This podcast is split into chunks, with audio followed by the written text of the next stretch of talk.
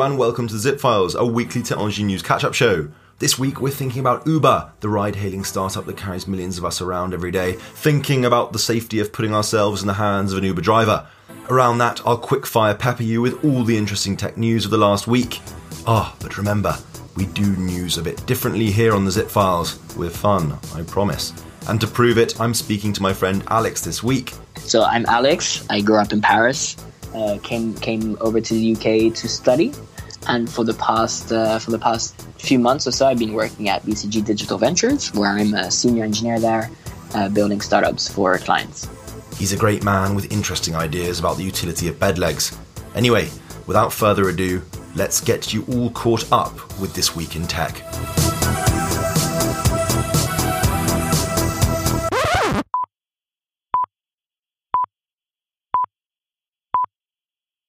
A company called EarthNow has raised a bunch of cash from investors including Bill Gates, Airbus, and SoftBank.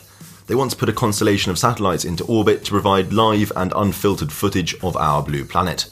These video streams will be accessible from smartphones and tablets and available for developers to use in their apps. EarthNow says that this is a dramatic leap forward from systems currently in place. When I read the news, I was a bit like, wait a moment, what's the juice here? Why do we want to look at ourselves in space 24 7? Well, it turns out there's a host of great reasons. The live footage could be used to track animal migration patterns, the spread of forest fires, illegal fishing, and much, much more. Google has revealed an augmented reality microscope that uses machine learning to quickly recognize cancerous cells. The current process, which involves a doctor looking through a standard microscope, is both time consuming and difficult. Google's new system is a lot faster. It uses a modified light microscope with an augmented reality display and camera that communicate with integrated machine learning and image analysis algorithms. When the algorithms notice cancer, they will highlight it in real time to the human behind the microscope. This technology can be retrofitted onto old microscopes, which means that the solution could in fact be quite affordable. In the future, Google says that the system could be used to identify a whole host of diseases beyond cancer. When we'll see this prototype find its way into the real world is unclear, but it's great to see it progressing. If you had to start a cult, what would your cult be? A cult is like people following me based on an idea. Yeah, exactly. Nice definition. Yeah, yeah. I think it has to be something tech. I think it's something that has to do with like tech and education, um, something good.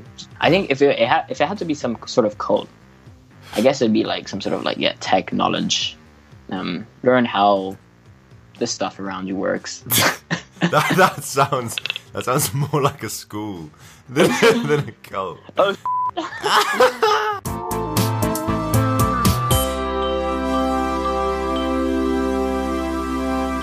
Goldman Sachs, the US banking giant, has hired Justin Schmidt into a newly minted position, head of digital asset markets.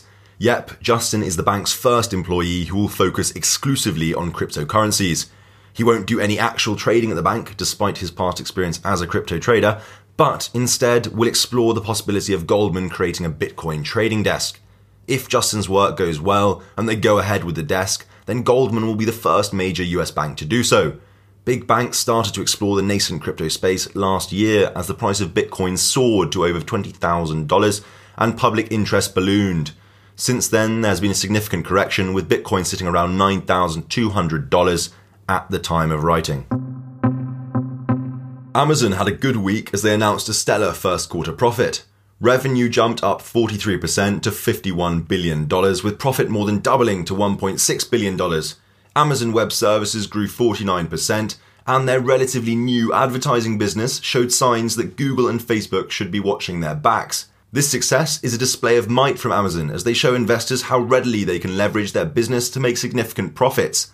In the next quarter, it is likely that the company will return to its aggressive reinvestment strategy and forego turning a meaningful profit.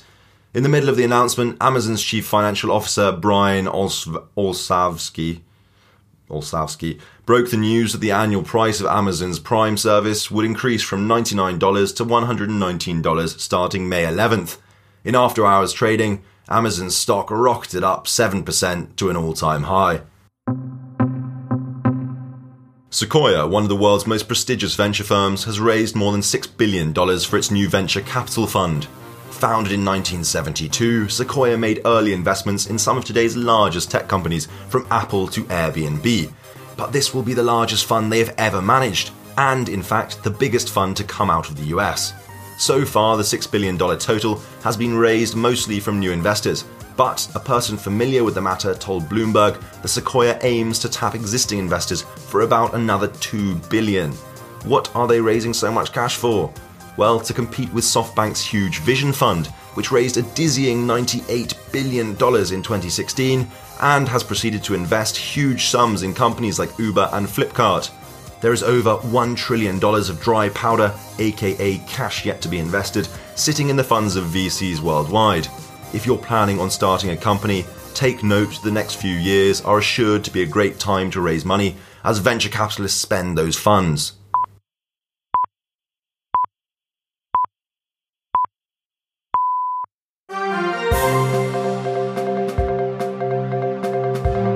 Welcome to this week's Long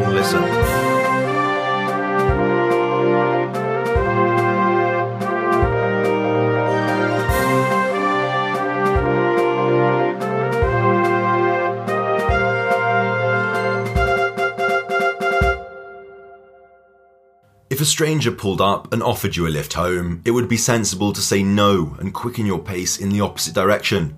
You probably learned this in How to Not Die 101 as a kid. Careful of strangers, Barry, especially ones with sweets, your mum might have chimed as you skipped off to the playground.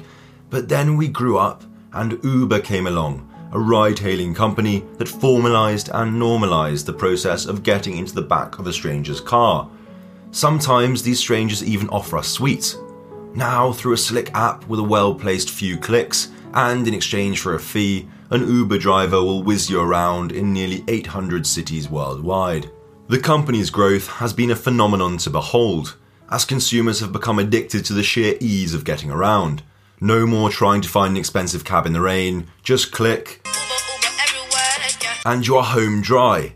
The thing is that this explosive growth was built on a rather dangerous philosophy, one that we've berated before on the zip files move fast and break things.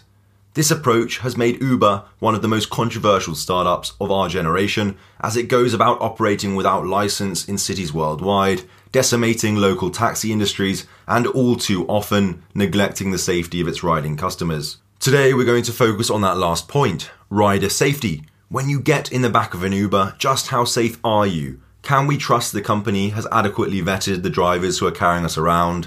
The truth is, we simply don't know. And that's pretty scary.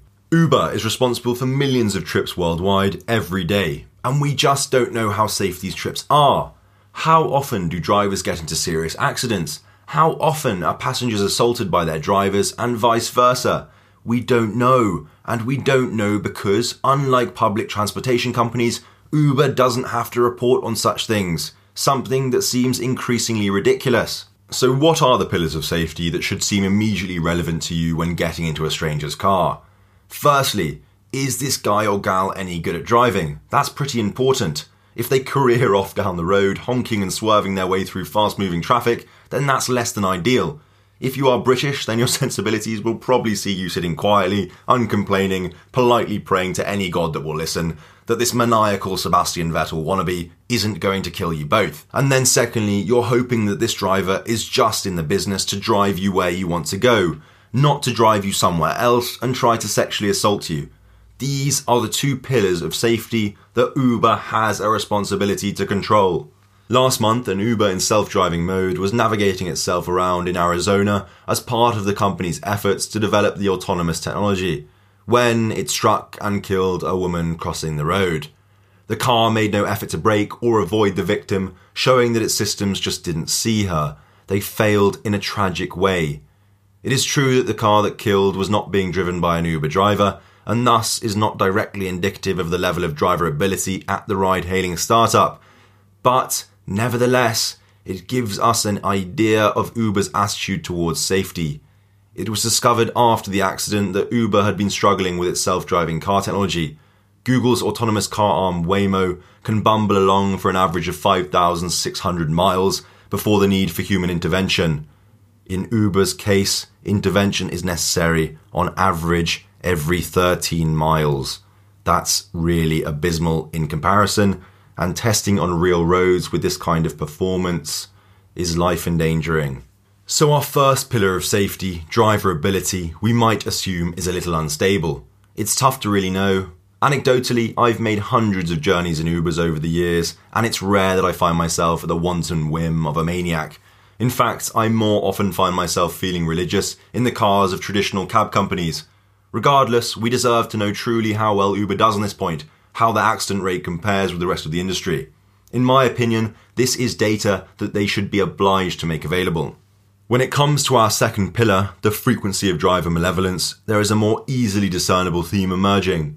In 2015, Uber faced 32 accusations of rape or sexual assault by drivers in London alone. Take a pause and consider that, because that is disgusting. That is a sex act at the hand of an Uber driver every 11 days in London alone. These incidents are often dealt with by Uber out of the public eye and settled before they make it to court. Indeed, the company claims that when we use the app, we are agreeing to closed door arbitration should we ever have a dispute with Uber. This practice of forced private arbitration is common amongst big corporations and by no means exclusive to Uber. But it is one that is coming under increasing fire amidst concerns that it silences victims to the benefit of the company's bottom line and reputation.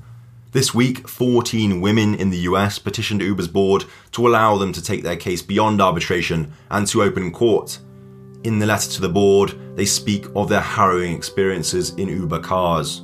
One of the women awoke in the back seat of an Uber to find the driver sexually assaulting her. Another recounts a journey that was meant to end at her sister's house, but instead ended at that of the Uber driver and was punctuated by rape. The women aren't just seeking monetary compensation for their trials, but also that the company be more responsible in their hiring process, that Uber enhance the background checks that they do on drivers and take other related steps to make sure these incidents do not keep happening. Uber is making progress. In recent weeks, they announced they would employ a third party to monitor their drivers for criminal offences, something which is an incremental step towards making the service safer. But they've got a long way to go. How long that way is, is a length that we cannot divine. They haven't given us the data. Careful of strangers, Barry, especially ones with sweets. Your mum might have chimed as you skipped off to the playground. In the case of mine, she's forgotten her own advice, as have most of us.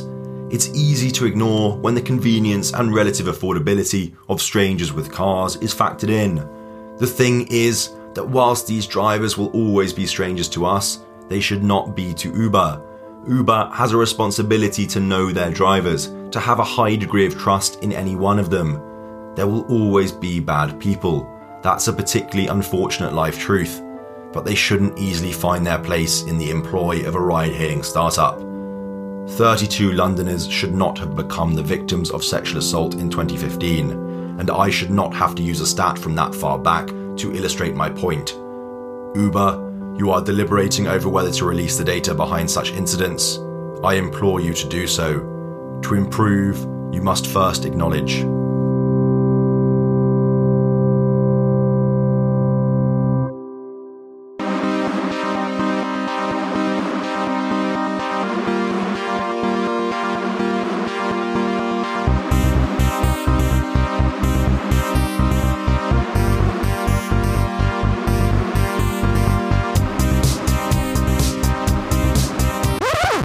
Inanimate object do you wish you could eliminate from existence?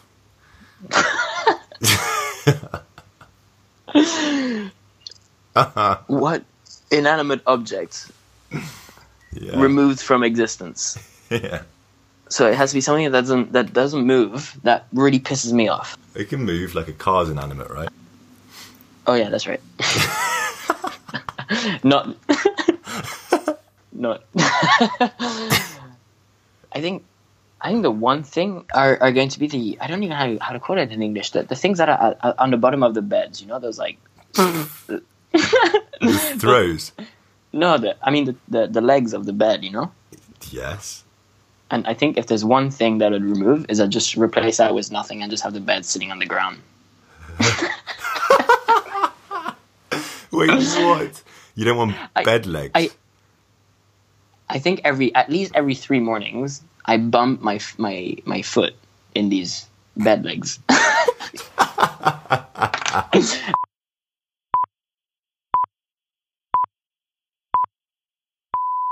If at first you don't succeed, try, try again. Also, think Snapchat, who unveiled the second generation of their spectacles last week.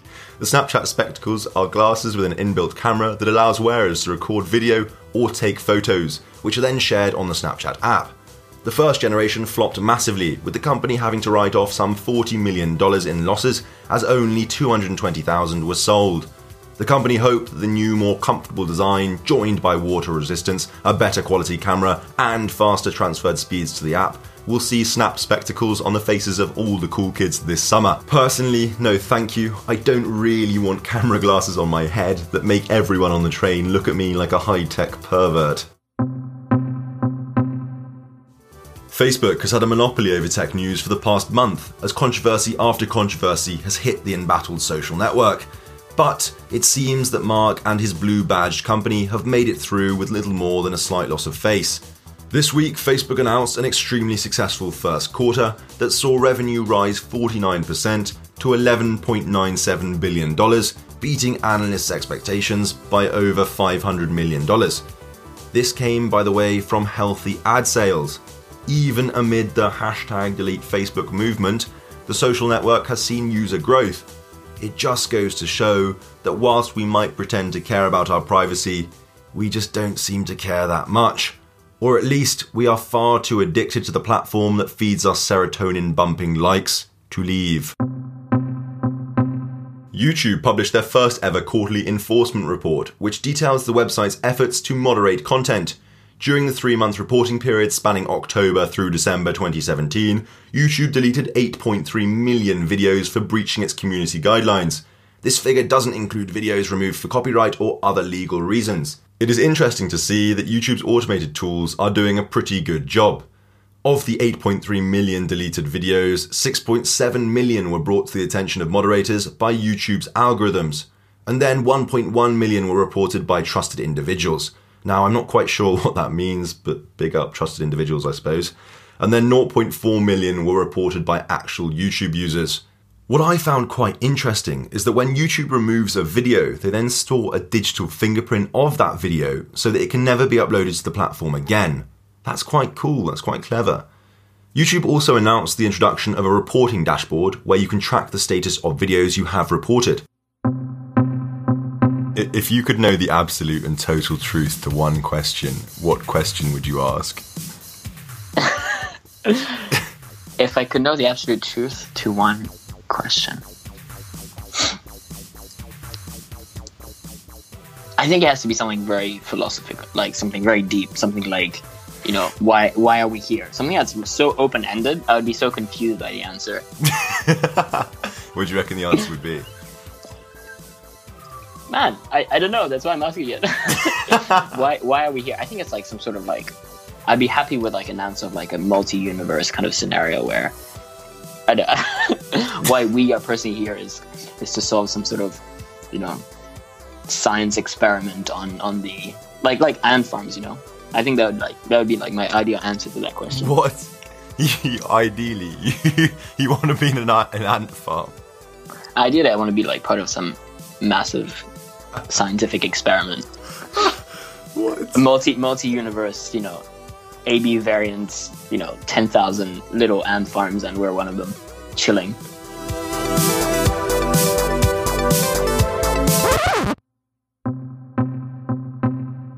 Flickr, the photo sharing pioneer, sometimes credited with creating social media itself, has been acquired by the independent image hosting firm SmugMug. That's a great name. The terms of the deal haven't been disclosed, but it's good news for Flickr's community of 75 million users who have used the site to store tens of billions of photos since its inception in 2004. Yahoo had acquired Flickr back in 2005 for approximately $25 million, but underinvested in the young company, meaning that it missed out on the smartphone revolution and so fell into relative irrelevance in the age of Facebook and Instagram. In 2016, Verizon then acquired the ailing Yahoo for $4.8 billion and started to sell off parts of the business whilst cutting costs.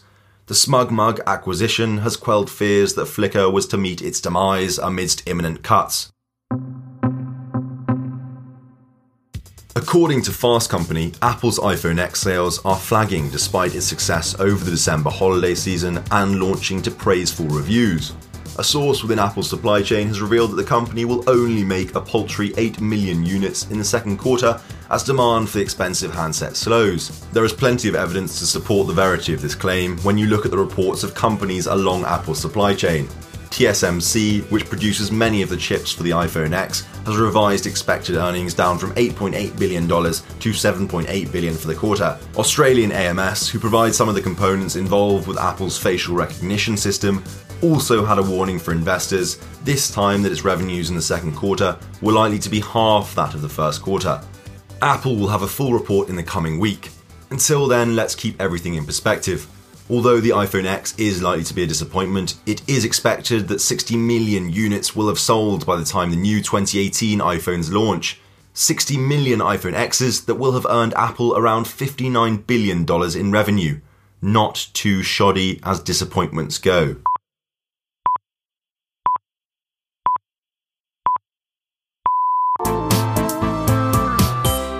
And it's done. it's over. You can open your eyes now, take it all in. Hopefully, the tech world around you makes a bit more sense. You're all caught up. If you enjoyed the show, then please share the zip files with a friend. If you hated it, then please share it with an enemy.